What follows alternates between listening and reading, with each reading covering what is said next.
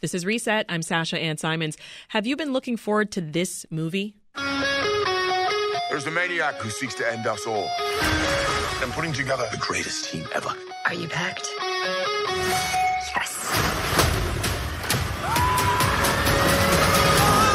We've got Korg. He's my best friend.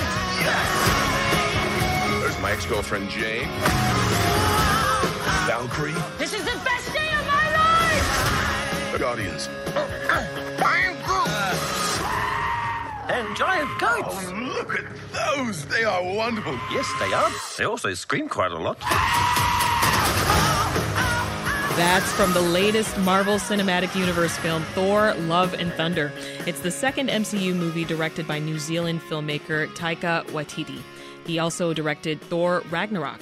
Disney Plus started releasing more films featuring queer and female characters and characters of color. But historically, comics like the ones the M C U is based on haven't been as inclusive. So does Thor Love and Thunder have significant representation? With us to discuss is Blair Davis, an associate professor of media and cinema studies at DePaul University. Hi, Blair. Welcome to Reset.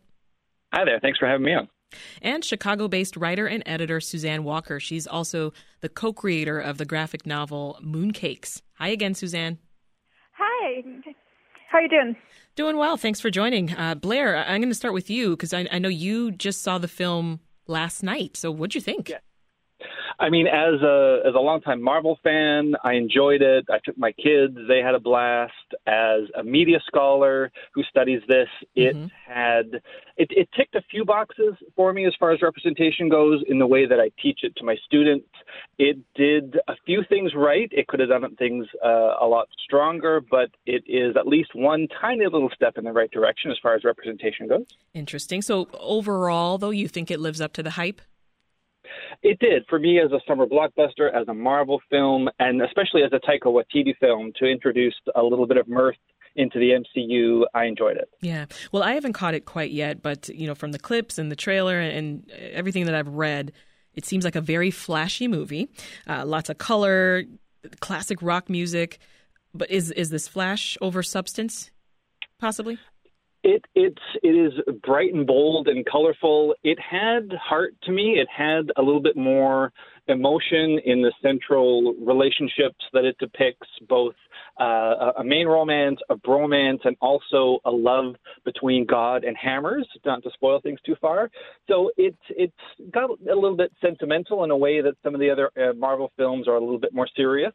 So it had some heart to me. All right. So, Suzanne, you haven't seen the latest Thor movie yet, but I do want to dig into queer representation with you. How much female and queer representation have the M C U and, and Marvel Comics had typically?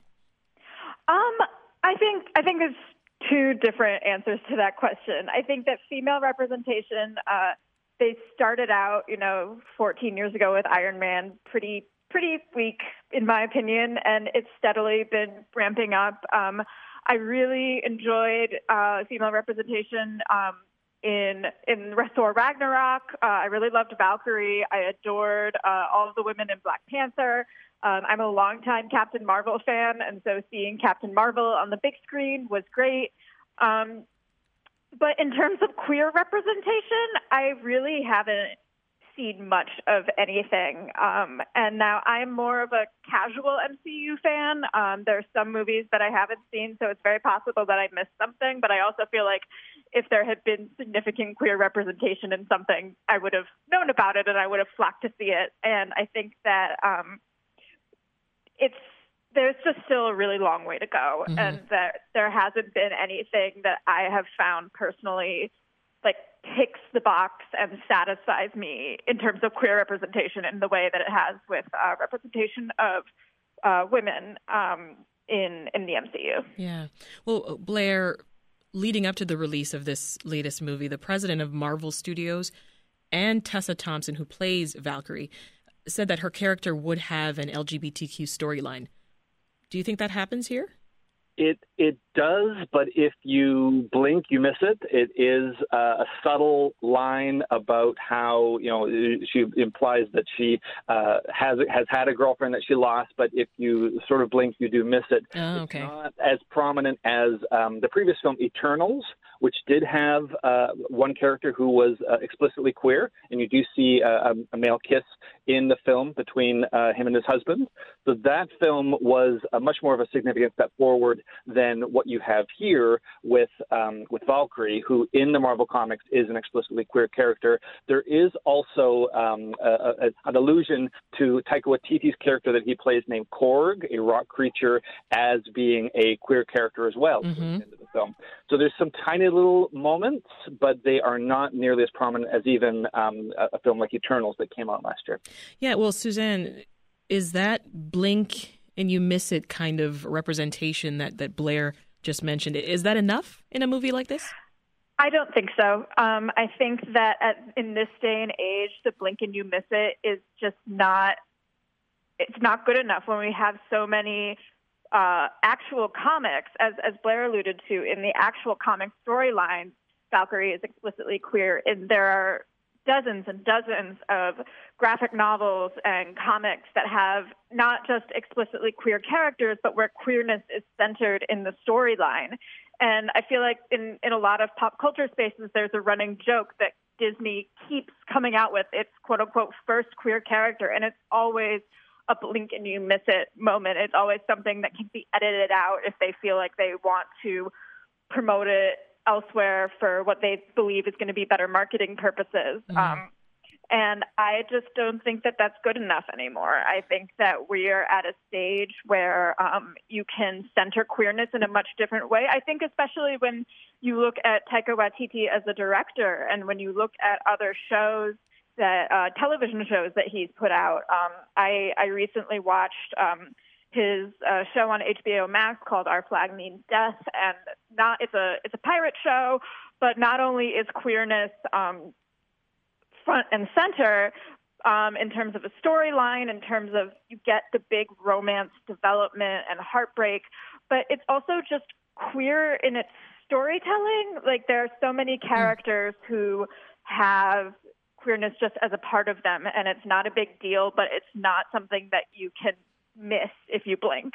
And I think that given um, given his history as a director and knowing what he is capable of, if he's not working within the constraints of the M C U, then I think that there's not really an excuse for something like that in yeah. this uh, in this day and age. Well, on that note, Susanna, our producers at Reset actually found a number of social media posts on Twitter and Facebook saying that this Thor movie was queer baiting.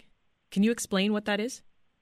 Yes. Uh, so queer baiting is something where you are promised, basically, it, it pretty much exactly what happened from what I can tell in this, where you're promised a queer relationship, or you're in the show, you have characters who are behaving in a very flirtatious way towards each other, and then it turns out, oh no, they're actually straight and they're actually going to uh, be paired off with this um, in this heterosexual relationship that has absolutely no chemistry, or in this case it's going to be something that's blink and you miss it. And I think that technically there's a lot of debate about what actually constitutes queer baiting, and I think in this case it's not necessarily as much queer, queer baiting per se if a um, if the moment is actually in there, but it's certainly queer baiting in the sense of if you promise, uh, if you explicitly say she has a gay, she has a queer storyline and she is in a gay relationship, and it's something that you can miss if you get up and run to the bathroom in that moment, mm-hmm. then that's not what they're promising. Yeah. That's not. That's very. It's very misleading. Um, and I would I would definitely call it a false promise. Blair, what do you think? Do you think the film does that? Does it queer bait? It, it, uh, it, it certainly could have done more. It feels like there is an extended cut out there to, to be released that it would expand upon some of the dialogue, especially with the Valkyrie character, to establish her backstory more. it uh, is is a symptom, I think, of, uh, I, as was described, Taika Waititi working within the confines of the M C U as a global product, in that there are uh, different rules around the world for uh, what types of representations will be allowed by various censor boards. And from what I uh, understand, quite recently, uh, Kevin Feige, the, the head of, of the M C U, has said that they will no longer uh, make certain cuts on uh, behalf of the Chinese market, that they um, are not seeing that the return on investment for what they can do uh, with their with their storylines as far as what they might need to do to have a higher box office in China. So whether or not that opens up new possibilities for representation with the next phase, I think we will need to wait and see how they balance the need for profit versus the need for authenticity. You published a book, Blair, earlier this year. It was on female superhero representation in comics. I think I can pretty much guess the answer here, but is there a disproportionate number of male to female superheroes? There has been up until uh, the number of years you can count on one hand, basically. There has been... Five uh, years. Within the last five years, I've seen uh, Marvel and D C take significant strides in uh, gender parity in the number of titles that they release with uh, female superheroes or uh, queer superheroes in uh, title roles with their name on the actual title and not just part of a team. So it has been uh, very, very recently with characters like Scarlet Witch and She-Hulk, uh, once again, getting their own titles in part because they are part of the M C U. But it has been a long, long road to get any sort of parity. And Suzanne, when we talk about female representation in comics, we're not just meaning on the page, right? Uh, talk briefly about the, the sometimes invisible roles that women played as, as writers and editors. Yes. Um, so there's just been, um, in, in all aspects of comics and publishing, it's not just about what you see on the page. It's about what um, the number of women editors in uh comic book publishing houses, which has historically been much lower.